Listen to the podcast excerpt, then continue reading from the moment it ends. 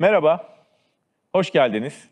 Bugün Türkiye ve Avrupa Birliği arasında sivil toplum diyaloğu programının hikayesini sizlerle paylaşmak için birlikteyiz. Bu 10 yılı aşkın devam eden bir hikaye. Sivil toplum diyaloğu, Türkiye'deki ve Avrupa'daki sivil toplum kuruluşlarını bilgi ve tecrübe alışverişinde bulunmaları ve kalıcı bir diyalog inşa edebilmeleri için bir araya getirmeyi hedefleyen bir program. Türkiye'nin en köklü Avrupa Birliği destekli hibe programı. Uygulanmaya başlandığı günden bugüne çeşitli konularda yüzlerce sivil toplum kuruluşunu destekledi. Farklı pek çok kurum arasında ortaklık kurulmasını sağladı. Türkiye ve Avrupa Birliği'ni diyalog zemininde birbirine yaklaştırdı. Bugünkü programımız Diyalog'un 10 yılı internet sitesinden canlı olarak yayınlanıyor. Aynı zamanda Diyalog'un 10 yılı etiketini kullanarak sosyal medyada bu konuda yapılmış paylaşımları görebilirsiniz ve siz de izlenimlerinizi bu etiketle, Diyalog'un 10 yılı etiketiyle sosyal medyada paylaşabilirsiniz. Bugünkü programımızda yürütücü kurumların temsilcilerinin yer alacağı paneller var. Ayrıca farklı alanlarda uygulanmış projelerin temsilcileri de bu projelerin hikayelerini anlatacaklar bize. Akışımızda ayrıca müzikal performanslar ve kısa filmler de yer alıyor. Etkinliğimiz boyunca hem İngilizce hem Fransızca hem de işaret dili çevirilerini yayın ekranının altında bulunan dil seçeneği tuşundan değiştirebilirsiniz. Proje fotoğraflarının paylaşılacağı bir sanal sergimiz var. Bu da etkinlik kapsamında. Ayrıca bu sergi önümüzdeki günlerde de açık olmaya devam edecek. Bugünkü konuşmacılarımız arasında hem Türkiye'den hem de Avrupa'dan temsilciler yer alacak. Programının ilk bölümünde benim moderasyonunu yapacağım diyalog meydanı var.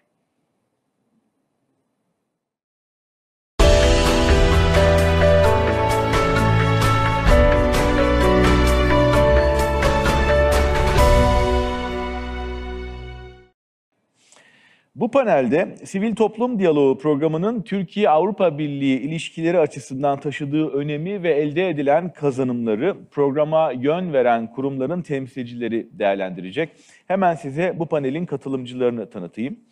Ee, konuklarımızdan e, birincisi, ilki Dışişleri Bakan Yardımcısı ve Avrupa Birliği Başkanı Büyükelçi Faruk Kaymakçı. Ee, kendisinin e, özgeçmişi hakkında hızlıca bilgi vereyim. Ee, daha önce Türkiye'nin Basra Başkonsolosluğu ve Bağdat Büyükelçiliği görevlerinde bulundu. Ee, Brüksel'de Avrupa Birliği nezdinde Türkiye daimi temsilcisi olarak görev yaptı ve 2018 yılı Ağustos ayından bu yana da Dışişleri Bakan Yardımcısı ve Avrupa Birliği Başkanı. Ee, diğer konuğumuz Avrupa Birliği Türkiye Delegasyonu Başkanı Büyükelçi Nikolaus Mayer-Landrut. Ee, daha önce Almanya Başbakanı Angela Merkel'in Avrupa Birliği baş danışmanı olarak görev yaptı. Almanya'nın Fransa ve Monaco büyükelçisi olarak e, görevde bulundu ve Eylül 2020'den bu yana da Avrupa Birliği Türkiye Delegasyonu'nun başkanlığını yürütüyor. Üçüncü konuğumuz Stefano Manservisi, Küresel Toplum Katılımı ve Dayanıklılık Fonu Yönetim Kurulu Başkanı ve Avrupa Birliği Türkiye Delegasyonu eski başkanı.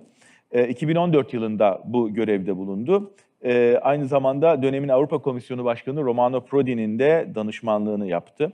Hali hazırda Küresel Toplum Katılımı ve Dayanıklılık Fonu Yönetim Kurulu Başkanı görevinde. Ee, ve dördüncü konuğumuz da Haluk Nuray. Haluk Bey, İktisadi Kalkınma Vakfı ve Türkiye Odalar ve Borsalar Birliği'nin Brüksel temsilcisi. Geçmişte Brüksel'de Avrupa Birliği nezdindeki Türkiye daimi temsilciliğinde ekonomi ve ticaret müşaviri olarak e, görev yaptı. Hazine ve Dış Ticaret Müsteşarlığı, Avrupa Birliği Genel Müdürlüğü Ekonomik ve Mali İşlerden sorumlu daire başkanı olarak görev yaptı. Gümrük Birliği Yönlendirme Komitesi'nde bulundu. 1995 yılından bu yana İktisadi Kalkınma Vakfı'nın 2017 yılından bu yana da TOB'un, Türkiye Odalar ve Borsalar Birliği'nin Brüksel temsilciliği görevini sürdürüyor. Ee, hepinize hoş geldiniz diyorum e, sevgili konuklar. E, welcome and thank you for joining us. E, Sayın Büyükelçi, ilk soruyu size yöneltmek istiyorum müsaadenizle. Türkiye ve Avrupa Birliği arasında sivil toplum diyaloğu programı pek çok projenin hayata geçmesini sağladı. Siz de bu programla çok yakından ilgileniyorsunuz ve bireysel olarak sahipleniyorsunuz bunu. Bu program nasıl ortaya çıktı? Arkasındaki motivasyon nedir ve bu gerçekten de Avrupa Birliği e, adaylık sürecimizde bizi birliğe hazırlamakta önemli bir rol oynuyor mu?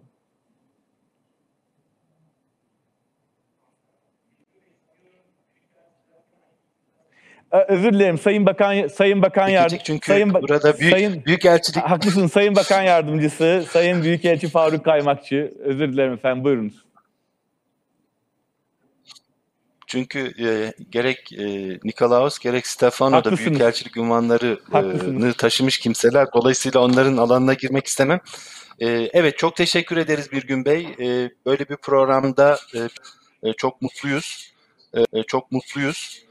Söylediğiniz gibi Türkiye'nin Avrupa Birliği üyeliği daha çok bürokratların yönettiği, e, resmi kararların alındığı bir süreç gibi algılandı yıllarca ülkemizde. Aslında böyleydi. Kuruluşundan itibaren e, resmi kararların aldığı, yöneticilerin, hükümetlerin karar verdiği bir süreçti.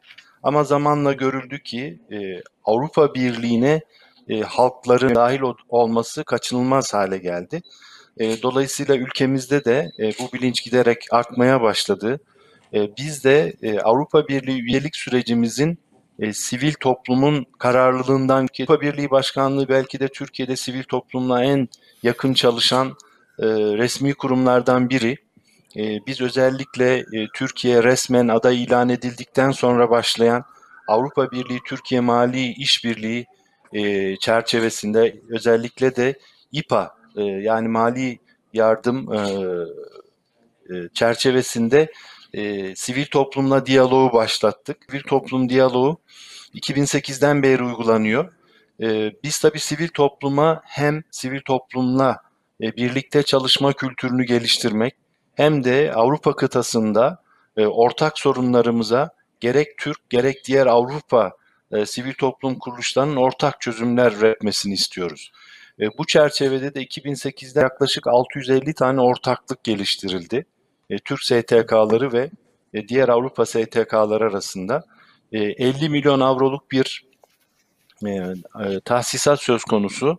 Burada tabii e, e, konu esas e, para değil, konu e, sivil toplum kuruluşlarımızın e, diğer Avrupa ülkelerindeki sivil toplum kuruluşlarıyla birlikte çalışabilmesi, e, aynı zamanda e, kültürler arasında, e, ülkeler arasında iletişimin, etkileşimin artması e, ve e, işin doğrusu e, halkların, toplumların tanış olması.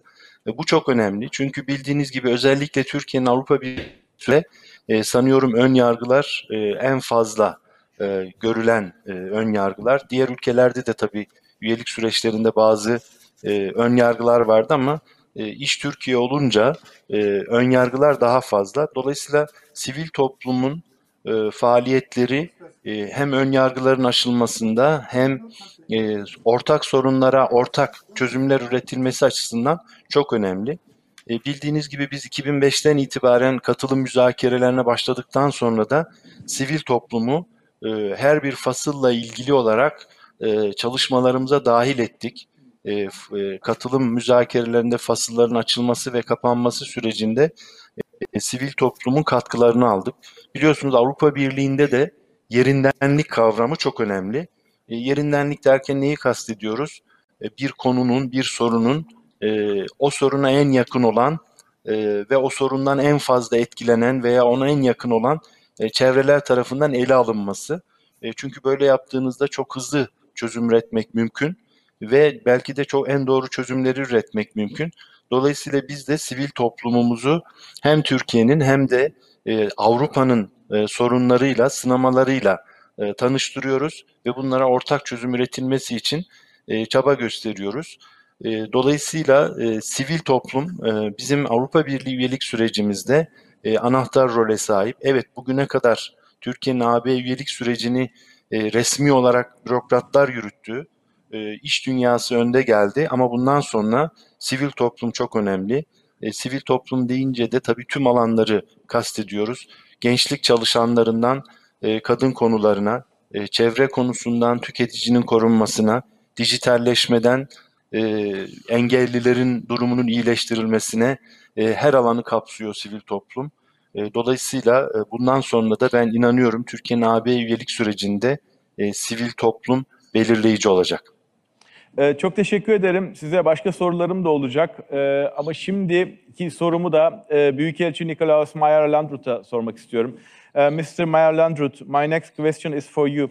Um, the de delegation of the EU to Turkey has an important impact uh, among the institutions responsible for the implementation of the civil society dialogue program. Uh, representing the EU side, how do you evaluate the uh, success of the program and the effect of the financial assistance on Turkey's EU accession process? Well, thank you, thank you very much, uh, dear participants, uh, dear Deputy Minister, uh, dear Farouk, dear Stefano. I'm happy to be with you this this afternoon and celebrating the 10th year of the civil society dialogue as such is proof of its success. Uh, it has for 10 years allowed for a lot of ex uh, exchange uh, in different ways and in different areas. So this is very important for us. It's a clearly a flagship program which has the priority under EU's financial assistance and support for civil society. It's about promoting better and deeper understanding between EU and, and Turkey. Uh, we support the civil society uh, uh, because we are guided by four main priorities. Uh, improving the enabling environment in which civil society operates, strengthening the capacity of organized active citizens, promoting cooperation between public authorities and civil society, and promoting dialogue and exchange between civil societies in Turkey and Europe. So relationships between Turkey and Europe depend also on the perception of our respective communities, each of other of, of each other. Bringing together citizens from the two sides can only contribute to breaking reciprocal, reciprocal prejudices and building stronger ties. In this sense, we really think this is a very important, very important uh, exercise. Since its launch in 2008 until now, hundreds of projects, as we have seen, have brought together European and Turkish citizens, exchanging ideas, expertise, and technical knowledge. So uh, I can only assure you that for us this is a very important program which we wish to continue and which has helped to contribute fostering ties between different parts of societies in Turkey and in the European Union. Thank you very much. Thank you very much. I'll have further questions for you, uh, Mr. Meyer Landrut. Um, Mr. Stefano Manservisi, my next question is for you. The European Union plays a critical role in uh, strengthening civil society organizations in Turkey, uh, in Turkey's EU uh, accession process. Uh, European Union gives importance to CSO activities in various fields and provides grants to them. Uh, the Civil Society Dialogue Program is an excellent example of this support. Why is civil society so important to, to European Union? Is that good? Well, um, first, uh, thank you very much for inviting me to this important conversation.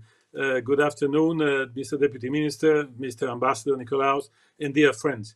Um, you know, in replying to this question, I will take uh, maybe uh, slightly a different perspective. I would put uh, this dialogue uh, of today and the perspective of the civil society dialogue in the framework of the situation we are experiencing all together. We are all living in this moment in a world which is heavily affected by the COVID 19 pandemic and by the economic and the social crisis that it has generated and even accelerated uh, many certainties that we used to have, in fact, are shaped up. And uh, our societies are confronted with huge uh, challenges, not only to, to, to, to defend and to preserve some acquis, let's say, for example, getting out of poverty uh, and to maintain a decent uh, standard of life, but we are also uh, facing the challenge of transforming our societies in order to uh, ensure sustainability and new form of stability. So we are working in, into this context. Examples of these challenges, I think, are quite evident to everybody. Social inequalities, which are growing, access to quality services, even the strength and the legitimacy to our institution to be able to respond to all this. The challenge of the new skills which are necessary in order to respond to new jobs. Uh, just think about one uh, one fact. Uh, uh, today, children which are entering a school, 60% of them will end up with a work which does not exist yet. So now they enter into school, but they don't know which kind of job they will find at there. So therefore, this is just to say how important is the challenge that we have. And civil society uh, is particularly important because if you don't get it right, then you have plenty of risks of radicalization, of violent extremism, of polarization, which are under everybody's eyes in Europe, uh, in elsewhere, in Turkey, etc. And I can see this every day also in my position as a chair of uh, the G7. Now, I think that uh, I say that at the beginning. Why? Because I don't think that only a top down institutional approach can deal with all these challenges. We need strong, free, and active, innovative civil society. And that is the reason why I believe that this dialogue, which has been so important so far, will become even more important because both European Union and Turkey we are confronted with the same kind of challenges, these huge challenges, challenges these huge challenges that I described before. And in order to address them uh, effectively, you know, we need a stronger civil society. And the dialogue between the European Union civil society and Turkish civil society is at the core of this uh, joint response. Uh, the, the, the two civil societies are already very much at the foundation of our deep relations. Well, now they have the possibility to be instrumental in order to suggest changes, to suggest transformation, to, let's say, um, take up the challenges that we have in the European Union and in Turkey. From this point of view, civil societies is without border. And I think that we are facing the same, uh, the same challenge. Reason why I believe that not only because it has been a success so far, but also because today we, European Union and Turkey, we are confronted with these new challenges. We both need strong civil society, free civil society, fully empowered civil society, in order that the dialogue can help both sides to recover and to build better our future. This is the reason why I think it's particularly important today. Thank you very much. Please stay. Ee, Haluk Nuray'a gelmek istiyorum şimdi. İktisadi Kalkınma Vakfı Brüksel temsilcisi. Ee, Haluk Bey siz uzun yıllardır hem Avrupa Birliği'ni hem de Türkiye-Avrupa Birliği ilişkilerini çalışan e, bir araştırma, e, bir sivil toplum kuruluşunun temsilcisisiniz. Brüksel'den özellikle bir sivil toplumcu gözüyle baktığınız zaman e, Türkiye ile Avrupa Birliği arasındaki diyaloğu nasıl yorumlarsınız? Gerçek manada bir diyalogdan söz edebiliyor muyuz sizce? Ee, çok teşekkür ediyorum ben de ee, hem çok sayın panelistlere hem size sayın moderatörümüz ve bizi dinleyen herkese. Ee, sorunuzun içinde iki tane önemli kavram var. Sivil toplum ve diyalog. Her ikisine ilişkin de yorum yaparken dikkatli olmamız lazım. Çünkü durduğumuz yer ve baktığımız zaman dilimi çok önemli. Mesela diğer üç konuşmacımız kamunun penceresinden aynı manzarayı seyrediyorlar ben sivil toplum penceresinden muhtemelen farklı şeyler görüyoruz. E, zamanlama da önemli çünkü Türkiye-AB ilişkileri deyince 58 yıllık bir dönemden bahsediyoruz resmen başlamasından. Neredeyse 3 nesil. Şimdi tüm bu dönemi kapsayan kestirme bir cevabı yok sorunuzun. İsterdim olsun ama yok. İlle bir kestirme cevap, kısa cevap istiyorsanız toptancı bir cevap şöyle diyebilirim. Evet, ilişkinin içinde en baştan beri diyalog vardır etkinliğini ve biçimini tartışabiliriz ama diyalog hep var. Hatta ilk günden beri var. Bunun canlı delili de biziz, bizim vakfımız. Ee, daha ortaklık anlaşmasının mürekkebi kurulmadan akla düşüyor ve iki yıl içinde hukuken bir vakıf olarak kuruluyoruz biz. Ee, 56 yıldır da Türkiye-AB ilişkilerinin, diyaloğunun, gel ilişkilerinde diyaloğun gelişmesi için gayret gösteriyoruz. Şimdi bizim tarihçemiz Türkiye-AB ilişkilerinin tarihçesiyle neredeyse birebir örtüşüyor. İlişkilerimizin çok dalgalı bir grafiği var. Çok fazla iniş çıkış var. Ve bu iniş çıkışların her biri, her çizgi İKV'nin kitabında bir iz bırakmış. Ve İKV'nin kurumsal hafıza ansiklopedisine nakşedilmiş. Şimdi bunun D sayfasını açıyoruz. S sayfasını diyalog ve sivil toplum konusunda çok fazla şey görüyoruz. Şimdi tarihsel bir perspektiften bakınca bunun çok önemli bir değişime uğradığını da görüyoruz. Mesela sivil toplum kuruluşu bizim kuruluş aşamalarımızda sivil toplum kavramı henüz bugünkü anlamıyla yok. Sivil toplum da yok. Sayın e, Büyükelçimiz, Sayın e, Bakan Yardımcımız da belirttiler. İlk zamanlarda söz konusu bile değil. Ben kurucularımızın ilk yıllarımızda el yazısıyla tuttukları notlara baktım. Her ne kadar kendileri ekonomi dünyasından gelmiş olsalar da ve o yıllarda Avrupa Birliği daha çok bir ekonomi konusu olarak algılansa da bu işin sivil topluma yayılacağını görmüşler. Hatta şöyle demişler bir cümle buldum orada. İki tarafında efkar, efkar umumiyelerinin ikna edilmesi gerekir bu işin sonuna gitmek için diyorlar. Zaten bunun için de bir vakıf olarak kuruyorlar bizi. Vakıf aslında biraz geçmişe ve manevi iklime ait bir kavrammış gibi dursa da aslında o dönemlerde sivil topluma hayli benzer bazı roller üstlenmiştir. Bildiğiniz gibi üç temel kavramı vardır vakfın. Hayrat, akarat ve vakıf. Hayrat, hayrın çoğulu yani iyilikler demek. Klasik vakıf anlayışımızda denir ki insanları huzurlu ve mutlu kılacak her düşünce ve eylem hayırdır, hayrattır. Şimdi e, İKV'yi kuranlar bizim vakfiyemizin üçüncü maddesine hayır olarak şunu yazmışlar. Türkiye'yi tam üyelik hedefine yakınlaştırmak. Bunu vakfın amacı olarak koymuş. Yani kurucularımız AB ile ilişkilerin geliştirilmesini bir hayır işi, topluma bir hizmet olarak görmüşlerdir. Aynen bugün TEVA Vakfımızın ağacı, TÖÇEV'in eğitimi kendi merkezine koyduğu gibi onlar da AB hedefini hedefine koymuşlardır bunu. Şimdi yıllar ilerleyip de ülkemizde sivil toplum gelişmeye başlayınca DNA'mıza bir kod daha ekliyorlar bir talimatta.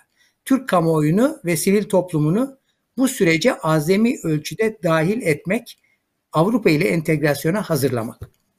Dolayısıyla biz baştan beri bir sivil toplum kuruluşu olarak diyalog sürecinin içinde yer aldık. Hem burada Türkiye'de hem Brüksel'de.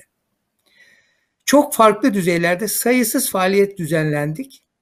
Başkaları da düzenledi üstelik. Sadece biz değil. Bizim kendi tecrübelerimizin yanı sıra buraya geçirdi, burada geçirdiğim 30 yılı aşkın sürede e, hem sivil toplumumuzun hem iş dünyamızın e, katılım sürecine çok önemli noktalarda çok önemli katkıları olduğuna bizzat şahit oldum.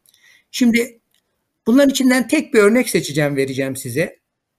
E, kıymetli bir örnek. Bakın nasıl bir iş yapılmış. 5 Haziran 2002 tarihinde başlayıp 22 Haziran 22 Nisan 2011 tarihinde son toplantısını yaptığımız uzun soluklu, çok kapsamlı bir Türkiye platformu toplantıları vardı. Biz bu toplantılar vesilesiyle iki tarafın sivil toplum kuruluşları önderleri ve siyasi kararlarını bir araya getirdik. Ve bunun en kapsamlısını da 10 Aralık 2004 tarihinde yaptık. Şöyle bir mesaj vermeye çalışıyorduk her iki tarafın karar alıcılarına. Türkiye sözünü tuttu, reformlarını yerine getirdi. Şimdi sıra ABD. Siz de sözünüzü tutun ve üyelik müzakerelerini başlatın. Böyle bir toplantı düzenledik. Bakın katılımcı listesini buldum bu sabah. Size sayayım çok enteresan. Türkiye tarafından 163 STK, AB tarafından 95 muadil STK olmak üzere 258 sivil toplum kuruluşu. Başta oda ve borsalar olmak üzere ama onlarla sınırlı kalmaksızın 229 iş dünyası kuruluşu tarafından bir bildiri hazırlandı. Her iki taraftan 35 en üst düzey siyasetçinin hazır bulunduğu bir toplantıda bu mesaj kamuoylarıyla paylaşıldı. Size biraz da medyadan haber vereyim. 59 yabancı ve 97 Türk basın mensubu vardı o gün salonda. 72'si Türkiye'den gelmiş toplantıyı izlemişti. Brüksel'de ve büyük başkentlerde birçok gazetede bu haber yer aldı mesela. Size birkaç da hangi STK'lar derseniz birkaç örnek vereyim. Çok sayıdaydı dediğim gibi. 163 e, STK ama Çağdaş Yaşamı Destekleme Derneği, Helsinki Yurttaşlar Derneği, Hür Demokratlar Derneği, İstanbul Çocukları Derneği, İKSV, Kader, Tema, Tarih Vakfı, Tüketici Dernekleri, Çevre Vakfı, Eğitim Gönüllüleri Vakfı, Emekliler Derneği, İşçi Emeklileri Derneği sayısız sivil toplum kuruluşu destek oldu. Ve siyasetçiler arasında da Avrupa Parlamentosu Başkanı, Ekonomik Sosyal Konsey Başkanı, ilgili komisyon üyeleri, komiserler, komiserler ve o zaman Başbakanlık görevini sürdürmekte olan Sayın Cumhurbaşkanımız da vardı. Ee, böyle bir diyalog süreci yaşandı burada sivil toplumun. Şu anda belki sosyal hafızanın toz raflarına kalkmış olabilir ama e, evet e, sonuç olarak net ve gerçek bir diyaloğun varlığından bahsedebiliriz. E, ama bunun etkinliği ne kadar işe yaramış, bizi hangi noktaya getirmiş? Tabii bu da konunun bir başka yönü. Peki, çok teşekkür ederim. Sayın Bakan Yardımcısı, Sayın Kaymakçı, şimdi dün Dünya 8 Mart Dünya Kadınlar Günü'ydü. Bizim çok önemli gündem maddelerimizden bir tanesi bu. Ee, Avrupa Birliği Başkanlığı kadın çalışan ve yönetici sayısının yüksek olduğu kamu kuruluşlarından bir tanesi. Bununla gurur duyuyorsunuz, bunu da biliyorum. Ee, diyalog projeleri kapsamında toplumsal cinsiyet eşitliği konusunda neler yapıldı? Tatmin edici şeyler çıktı mı ortaya? Ee, çok teşekkürler Mirgün Bey. Ee, belki de önde gelenlerden biri değil ama Türkiye'nin belki de e, en fazla e, kadınlar tarafından yönetilen e, kurumuyuz diyebilirim. E, 19-20 yöneticimizin 12'si kadın, e, %61'lik bir oran.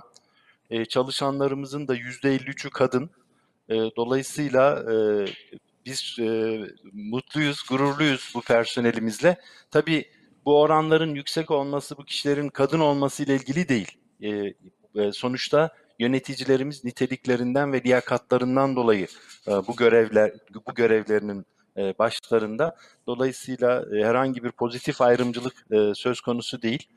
E, ben yine söyledik söylediğim şeylerden bir tanesi de Türkiye'nin Avrupa Birliği üyeliğini Türk kadını hazırlayacak. Ben buna da inanıyorum.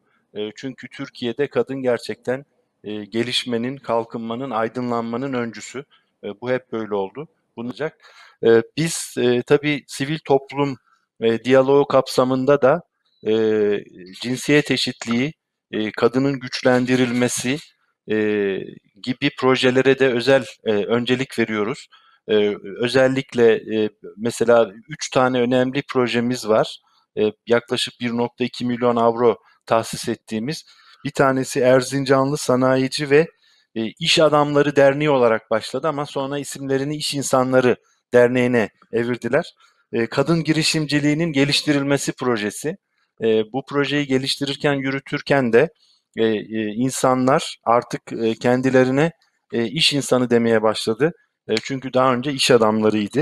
E, yine bir projemiz e, Kadın ve Demokrasi Derneği tarafından yapılan e, özellikle göçmen kadınların e, haklarını savunmasına yönelik bir projeydi. Bu da çok önemli bir proje ve ülkemizde bildiğiniz gibi 3.7 milyon Suriyeli mülteci var. E, bu insanların özellikle kadınların haklarının korunması bir e, proje.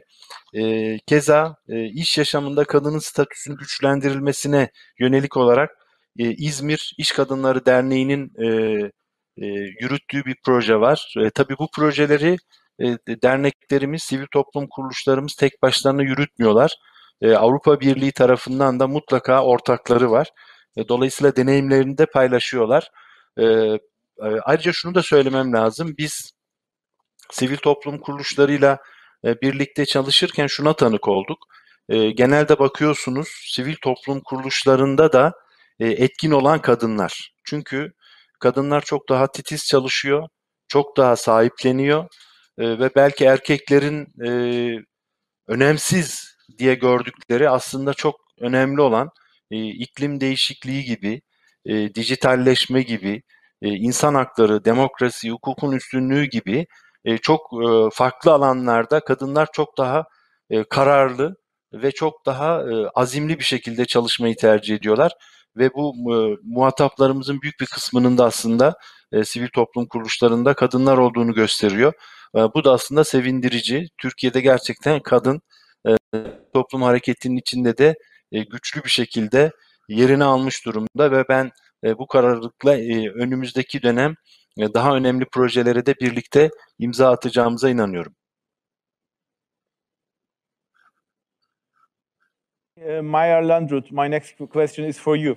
Uh, taking into consideration all phases of the civil society dialogue program, we see projects implemented in many different sectors covering a variety of areas such as agriculture, energy, disability rights, and entrepreneurship. Um, is there a specific reason uh, for providing support on such different areas? And um, you have visited different regions and cities of Turkey since you uh, are here and attended project events despite the ongoing pandemic since you came into office. In your visits, you are having a close look on EU projects in their on-site implementation places. Can you tell us your impressions? Yeah, thank you very much for this question. Let me make perhaps three or four points.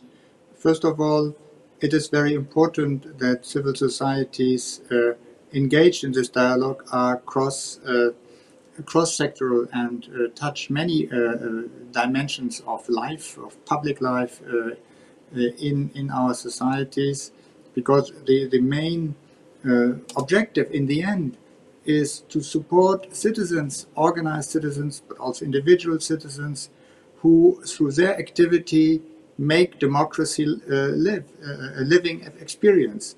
It's democracy which we want to support uh, in, in, in, the end through these activities. We also do something like this within the European Union, where we also have uh, action plans for democracy and try to build capacity and promote deliberative engagement, political participation. And here in Turkey, you have a, an active uh, civil society that is mature, lively, diversified, and which needs to have the, uh, the support in exchange with European civil societies, also as part of this democratic life which we both in Europe and Turkey uh, uh need so need so much. Uh, so this is my, my, my first point. The second point is, yes, uh, I think we should continue this this work and it is something which the Foreign Ministry, the EU Directorate, under the direction of Farouk, is so well uh, uh, operating and engaging in that I, I, think this is already the, the proof that we will continue to work on this in, in, in all respects. And on your last point, when we are, when I'm traveling, when I see people uh, engaged in projects of different natures, I see how much it is important for people to see that this cooperation between Europe uh, and Turkey touch them directly, touch their direct life, uh, makes a difference for them, demonstrates to them how much exchange is positive for them, how much we can learn from each other in terms of, of best practice. So to engage civil society, to engage actors in our society, to become both uh, active uh, active partners in, in, in, a lively democracy and in a lively exchange between Europe and uh, Turkey is a thing which I have witnessed often now in my first visits, and I'm sure uh, when I have the opportunity to visit other programs and other projects that I will uh, come across very similar experiences. Thank you very much. Thank you very much. Um, Mr. Manservisi, um, in recent years, we are witnessing a relationship between Turkey and EU, um, which is uh, mostly defined by ups and downs. We know that mutual prejudices also have an effect on this. Uh, how do you evaluate the effect of the civil society dialogue on overcoming this, these prejudices? Well, thank you for this question. Uh, well, indeed, uh, there are ups and downs, maybe more from a political point of view, but it's also quite normal when there are two complex uh, entities which are, let's say, in so close relations that, you know, we have ups and downs. But it's sure that we, we, we have several. But I would like to say, more from uh, a political point of view, because from a civil society point of view, I think uh, that the situation maybe is slightly different. And uh, you referred to, to prejudice. I mean, prejudice maybe, uh, but I would prefer to say, rather to, let's say, to accept the fact that there are prejudice, that there is maybe not uh, enough uh, um, mutual knowledge because uh, there are maybe uh, too few opportunities to work together on concrete issues. And I underline on concrete issues, not a dialogue in order to exchange, generally speaking, but to work together on concrete issues. You know, I mean, politics has its own rules. You know, it has its own concerns. You know, it needs it has flexibility, but also some rigidities. And certainly, this is explaining also why there are ups and downs. But what I know is that uh, with a strong, intense, free dialogue between the civil societies of the European Union and the one of Turkey, you know, ups are much more likely than down. Mm, And, uh, and prejudices are, are not something which is linked to culture at all. These are the misrepresentation of a little knowledge and of the fact that too often uh, the two civil societies are not confronted and put in front of common issues. They sometimes very called the two. I mean, I tell my point of view, I, I tell mine, and then we everybody stays on it on its own camp. In reality, as I said in my previous intervention, we are all confronted to new challenges that uh, if we don't allow civil society to be a protagonist for the for the for the changes and for the reforms and for whatever is needed, you know, then the dialogue will remain something which is uh, very superficial. What it is necessary today is that the civil society of the European Union and Turkey are dialoguing in the sense of sitting together in addressing common problem. I made reference to risk of extremism, of violence, of polarization. This is true in the European Union. This is true in Turkey. This is something very concrete in which the, the dialogue uh, should work in order to exchange experiences and not uh, to, to define the other following prejudice. No, just uh, to share what is the experience in each camp in order to invent solution. I think, therefore, that for politics is extremely advisable to put in motion and to and to allow a sort of enabling framework which can make this dialogue even more active, even more freer, even more empowered, in order to allow really the exchange of ideas because the crisis in which we are is unprecedented you know. And i think that uh, if uh, the close relationship between turkey and the european union cannot develop common solutions to these common challenges then there will be a problem. But i'm sure on the contrary that the dialogue is uh, crucially important for that and the two sides could uh, i mean usefully uh, let's say help the civil society in suggesting solution together. From this point of view, I think obviously there is some extra work to be done within the reform package which is under discussion in Turkey in order to, let's say, open up the spaces, but also on the European Union side in order to solve this issue of the visa free travel. I mean, I come back on this because everybody knows, I think, that I was very committed to this and I really wish that Ambassador Nicolau will succeed in bringing back home. But why? because visa free is not a luxury. Visa free is the condition in order to have the two civil societies exchanging freely, creating more opportunity, building together new ideas. And I think that uh, on this basis, even government and even politics could be better advised sometimes in terms of course of action that they can take. So this is the reason why I think ups and downs, yes, prejudice, maybe a bit less in the sense of uh, little knowledge, but the solution of all this is an intense dialogue on concrete challenges in order to find some Euro Turkish common solutions to these challenges. This is what I think, and this is what I hope. And visa free is part of this. Uh, let's say it's part of this uh, of this context, and I think that we are all well, uh, let's say, advised to think in these strategic terms. Thank you very much. Thank you very much. Ee, Haluk Bey son sorum size gelecek. Sivil toplumun gelişiminde bizim Avrupa Birliği üyelik sürecimizin bir katkısı oldu mu? Ve sivil toplum kuruluşlarının üyelik sürecine katkısı eskiden nasıldı, şimdi nasıl? Sizce sivil toplum Avrupa Birliği ile Türkiye arasındaki diyaloğun neresinde duruyor? Çok teşekkür ediyorum. Ee, üç soru sordunuz aslında. Ee, hiçbirinin kestirme bir cevabı yok ama yine de e, ilk önce bir kestirme cevap vermeye çalışayım. Sonra açalım konuyu. Evet, AB süreci sivil toplumun gelişmesine katkıda bulunmaktadır. Kesinlikle. Ee, bir önceki soruda konuştuğumuz gibi bunun tersi de doğru. Ee, sivil toplum diyaloğu da katılım sürecine ve Türkiye-AB ilişkilerine katkıda bulunmakta. Onu zenginleştirmektedir. İç içe geçmiş bir durum söz konusudur.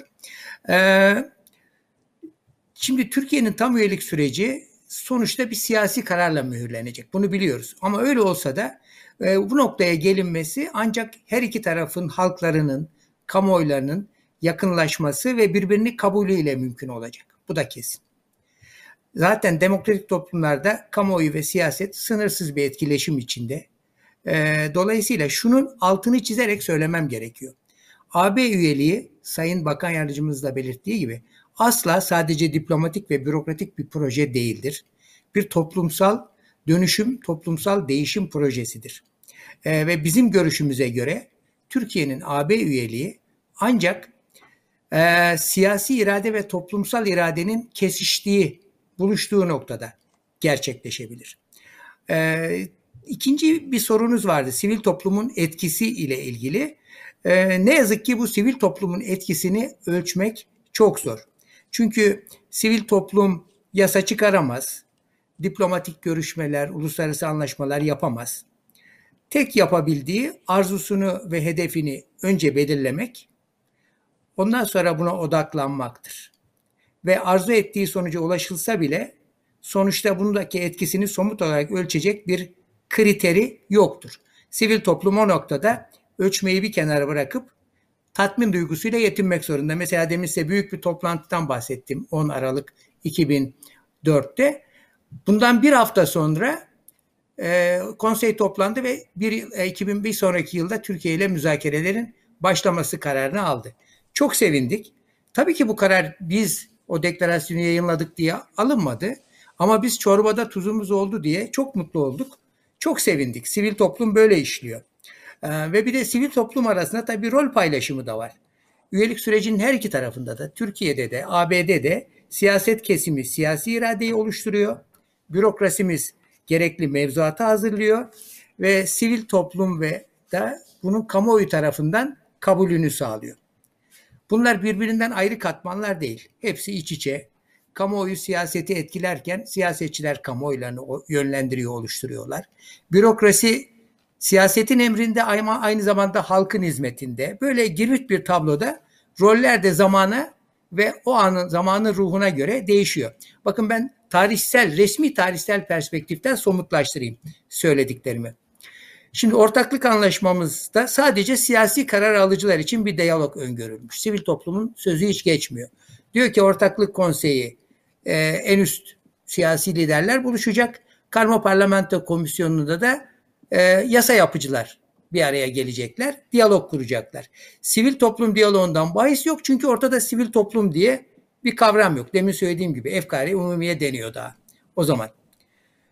Şimdi 20 yıl sonra şöyle bir noktaya geliyoruz sivil toplum geliştikçe. 95'te 1995'te Ekonomik ve Sosyal Konsey'e Türkiye'nin üye olması söz konusu oluyor. Yani sivil toplumun Türk sivil toplumunun değişik kesimleri, iş dünyası ve diğer kesimleri, üçüncü e, pillar e, burada bir araya geliyorlar. Bunun da resmi çerçevesi hazırlanıyor. Daha sonra 15 yıl daha geçiyor. 48. yıla geliyoruz ve nihayet Sivil Toplum Diyalog Programı işte bu şu anda üzerinde konuştuğumuz program daha kapsayıcı, gerçek bir sivil toplum anlayışıyla devreye giriyor, desteklemeye başlıyor. Ee, gördüğümüz gibi bu 48. yıla gelip bu program kurulana kadar son derece kısıtlı bir resmi diyalog çerçevemiz vardı. Onun içinde sivil toplum kendi inisiyatifinle hareket ediyordu. Dolayısıyla şu gün bugün 10. yılını kutladığımız bu programın başarısını, önemini kabul etmek, takdir etmek zorundayız. Güçlendirilerek ve yeni unsurlar eklenerek devamını diliyorum ve de bazı eksikliklerini gidererek. Şimdi böyle bir günde eksiklik nereden çıktı diyeceksiniz. Bunu geçtiğimiz aylarda imzalanan Brexit anlaşmasına bakarken fark ettim. Ve beni gerçekten biraz e, buruk bir duyguyla ayrıldım bunu okuduktan sonra.